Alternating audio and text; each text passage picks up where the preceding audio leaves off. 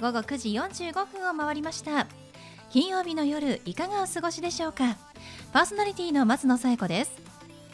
この番組ボーイズビーアンビシャスのコンセプトは夢を抱き語りそして行動に起こそうということで毎回さまざまな業種のビジネスパーソンがゲスト出演。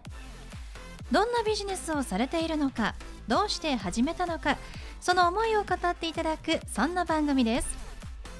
さあそして私と一緒に番組をお届けするのは柴田法務会計事務所の柴田純一先生です。先生よろしくお願いします。よろしくお願いします。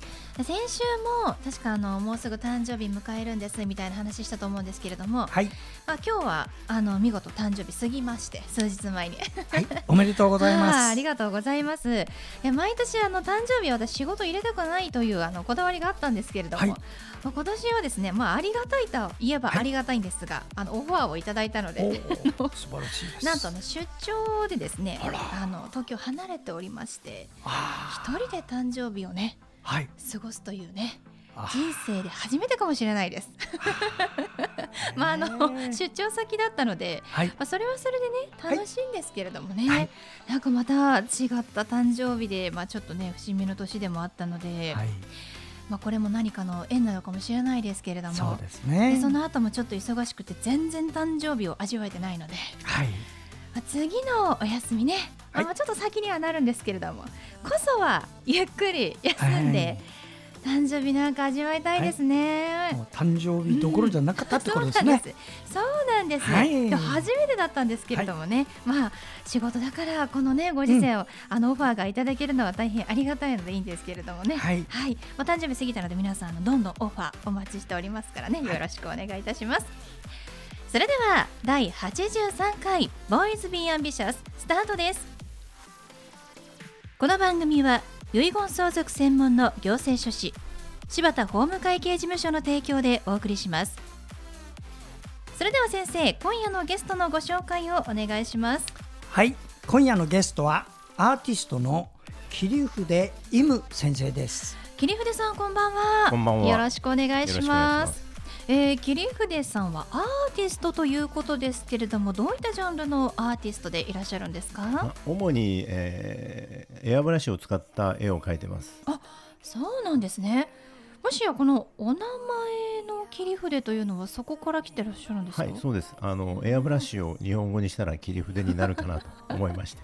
すごいですね、はい、使っている道具ををもとにお名前を、はい、まあ、芸名をつけるということですけれども、はい、はい、切り筆イムさんということですね、では名前も何か意味があるんですか？イムというのは、えー、恐れなしと書くんですがまあ、自分に恐れがないっていうのではなくて、うん、えー、みんなが持っている心にある恐れを、えー、僕の絵を見て、えー、なくしてもらえばなという願いを込めて制作してます。すごいですね。お名前に本当に仕事をこう入れ込む意味を入れ込むというのが素晴らしいと思いますがそんな切り筆イムさんエアブラシを使った、えー、絵を描いていらっしゃるということですね。例えばこうどんなテーマの絵をどんな風に描いてらっしゃるんですか、えー、特にですね私が一番気をつけてるのは今まで見たことがない誰も見たことないものを描こうと思ってます。あのそうですね、えー、いつも毎朝、えー、瞑想してるんですけども、はい、えー、そこで、えー、見たものを具現化するというか、えー、あの心で見た目心の目で見たものを、えー、描こうと思ってます。そうなんですね。ではこう実際の、まあ、被写体がいるわけではなくて抽象的なもの、まあ、瞑想で見えた景色などを描いていらっしゃるとそうですね。まあ抽象表現も取り入れてますけども、うんええ、まああのー、まあ、どちらかというと具象な表現で、うん、そうなんですね、はい、本日もあの実際に作品を持ってきていただきましてそのブルーの素敵な絵をぜひあの言葉で説明していただけますか？説明ですか？説明結構難しいです水の中ですかね？そうなんです。これは水の中で、で特にあの川の中をイメージしてますね、うんでその川に住む、うん、竜が住むような川をイメージしてるんですけども、うん、その底ですね川底が、えー、砂になっててでその砂がそのなんつうんでしょう日本の石庭みたいな、えー枯山水のようなあー模様になってたら面白いかなと思って。はあじゃあ本当に現実の風景と、まあ、イメージを融合させたような作品ということで一見その海の中にいるような深い広い広大なイメージもするんですけれども、まあ、川ということですごい澄んだ綺麗なしかもエアブラシを使っていらっしゃるということでグラデーションがとても綺麗ですよね。ありがとうございます。はい。で川底がすごい細かい砂と言いますか、はいあの本当にこう京都のねお庭のような、はいはいあのイメージで描かれていらっしゃって竜がいるというのもまたこう、瞑想の中と言いますかそうですね。切筆さんのイメージの中はいなんですね。はい、ありがとうございます。皆さんもぜひねあの実際にご覧いただきたいんですけれども、まあそんな切筆さん、こうどうしてまあ絵の世界に入ろうと思われたんですか？まあ、そもそもはあー幼い頃ですね、えー物心つく前からあの絵描きになりたいとは、えー父に言ってたらしいんですけども、まあ、父は、まあ、絵描きはでは食べられないというので絵に関するもので、えーまあ、ファッションデザイナーとかなったらいいんじゃないかということで、えーファッションの道に進むことにしました。そうなんですね。でも大学では絵を学ぶというよりは、はい、はい。染色ですね。うん。あのできるだけファッションに近い方がいいと思って、へえそうなんですね、はい。まあ、現実的なことも考えてとはい。いうことですけれども、まあ、服のデザイナーとしてお仕事を始められてでも今またあの違う道ということですがこうどうしてもうやっぱりデザイナーじゃなくてあ絵を描きたいっていうふうになったんでしょうか？ね、えー、とそもそもあのデザイナーっていうのは、まあ、皆さんが知ってるような名前名前を知ってるようなデザイナーっていうのは皆さん独立してるんですね。自分で会社を持ってで、えーデザインされてる要するにお金があればできるんですよ。やろうと思えばね、ええだけども僕はそれが嫌だったんですね。あの要するに自分で自分の評価で、えーブランドを出すっていうのはどうも気が引けたんですね。でちゃんとこのサラリーマンで勤めてそこでみあのブランドを持っていいよと、えーチーフデザイナーになっていいというものがあってから、えー独立しようと思いましたああそうなんですね、まあ、あの運がよく、うんチーフデザイナーになったので、うん。まあ、ちょっと会社には申し訳なかったですけど、え3ヶ月で辞めてしまいまして、そうなんですね。はい、で、はい。ブランドを、えー作ったんですけどもね、はい。まあ、一応起業したんですが、えええまあ、そちらの方がちょっと、まあ、うまくいかなくて、ええーまあ、営業というのも、まあ、ちょっと苦手な分分野だったんですが、まあ、それはそれでなんとかやってたんですけども、ええまあまあ、これ話すと長くなっちゃう、え えそうなんですね。はい、まあでも3ヶ月でねあのチーフデザイナーになったというのもすごいことを。いやチーフデザインになったのはうん結構何年かかかってますね。そうなんですね。ただあのなってからややめたのが3ヶ月でやめたの。に。もうなったからやめたっていう感はいじなんですね。わかりました。でもまあ起業しまあ独立したけれども、まあそうじゃなくてやっぱりこう桐筆さんは作品を作りたいという思いが強かったんですか？そうですね。だからあのずーっと絵は描いてたんですね。う。ん。あの働きながらでも夜描いてたんですけども、でまあそれが起業したものがうまくいかなかったので、でたまたまその時にその年にあの二課店二課店のデザイン部というところで入選したんですね。そしたらあの、ええ。であの友人の母親がだったらあの個展やればいいとはい。言うんでなんか急になんかいなくなったと思ったら現れてもう場所を押さえてきたよと。早い。はい。めちゃくちゃ早いんですよねででそこであのまああの市の施設だったんですけども要するに売買はできなかったんですがまあ陳列っていうか設営してで見に来てもらってで欲しいという人もいらっしゃったのででまああのまあ内緒でまああの売ったんですけどもね 内緒でね。はいはい。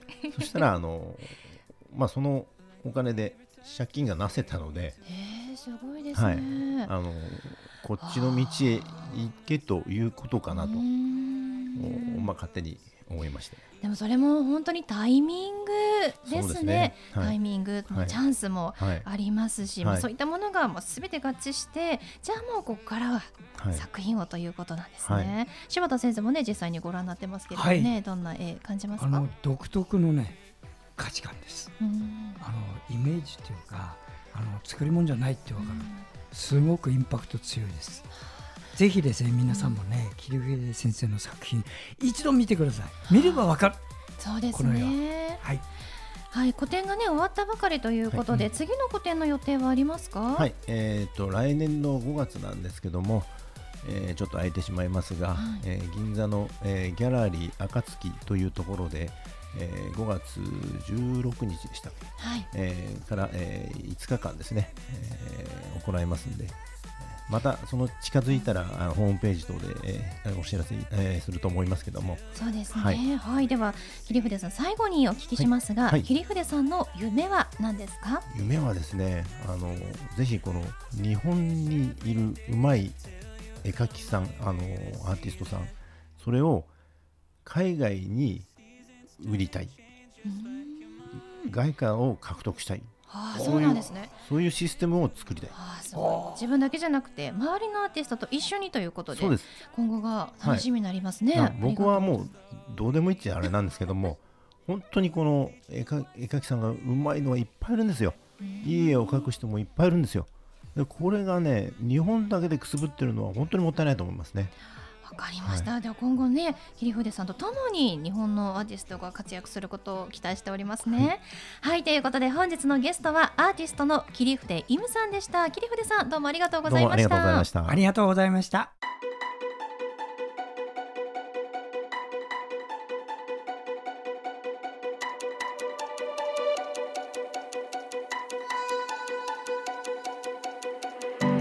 続いては柴田先生のワンポイントアドバイスですでは先生今日はどんなお話をしてくださるんでしょうか？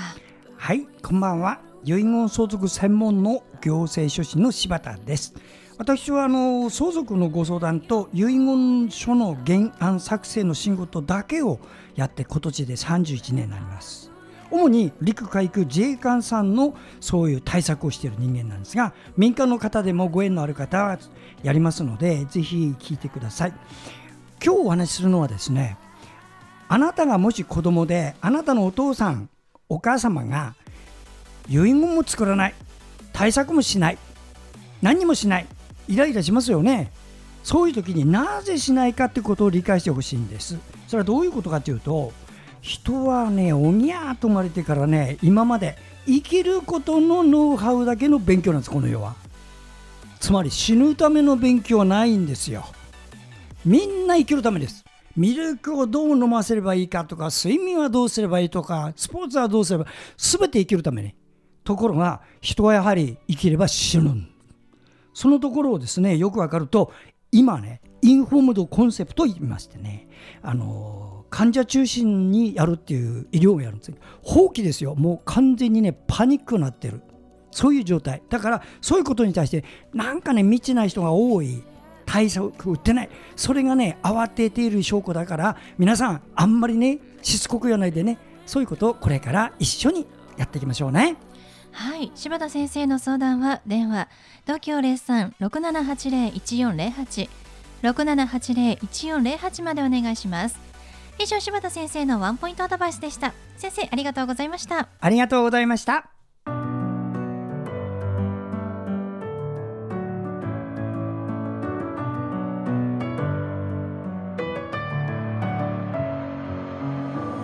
はいということでお送りしてきました「ボーイズ・ビー・アンビシャス」いかがでしたでしょうか？本日のゲストはアーティストの切筆イムさんでした。えぜひ切筆イムと検索してホームページご覧ください。YouTube であの作品の動画も上がってるということですからね。覗いてみてください。それではまた来週この時間にお会いしましょう。お相手は松野紗友子と。柴田純一でした。それではさようなら。さようなら。Love the way you are, we always leave me. Why do I, baby? Why do I? The touch, but never love the feeling.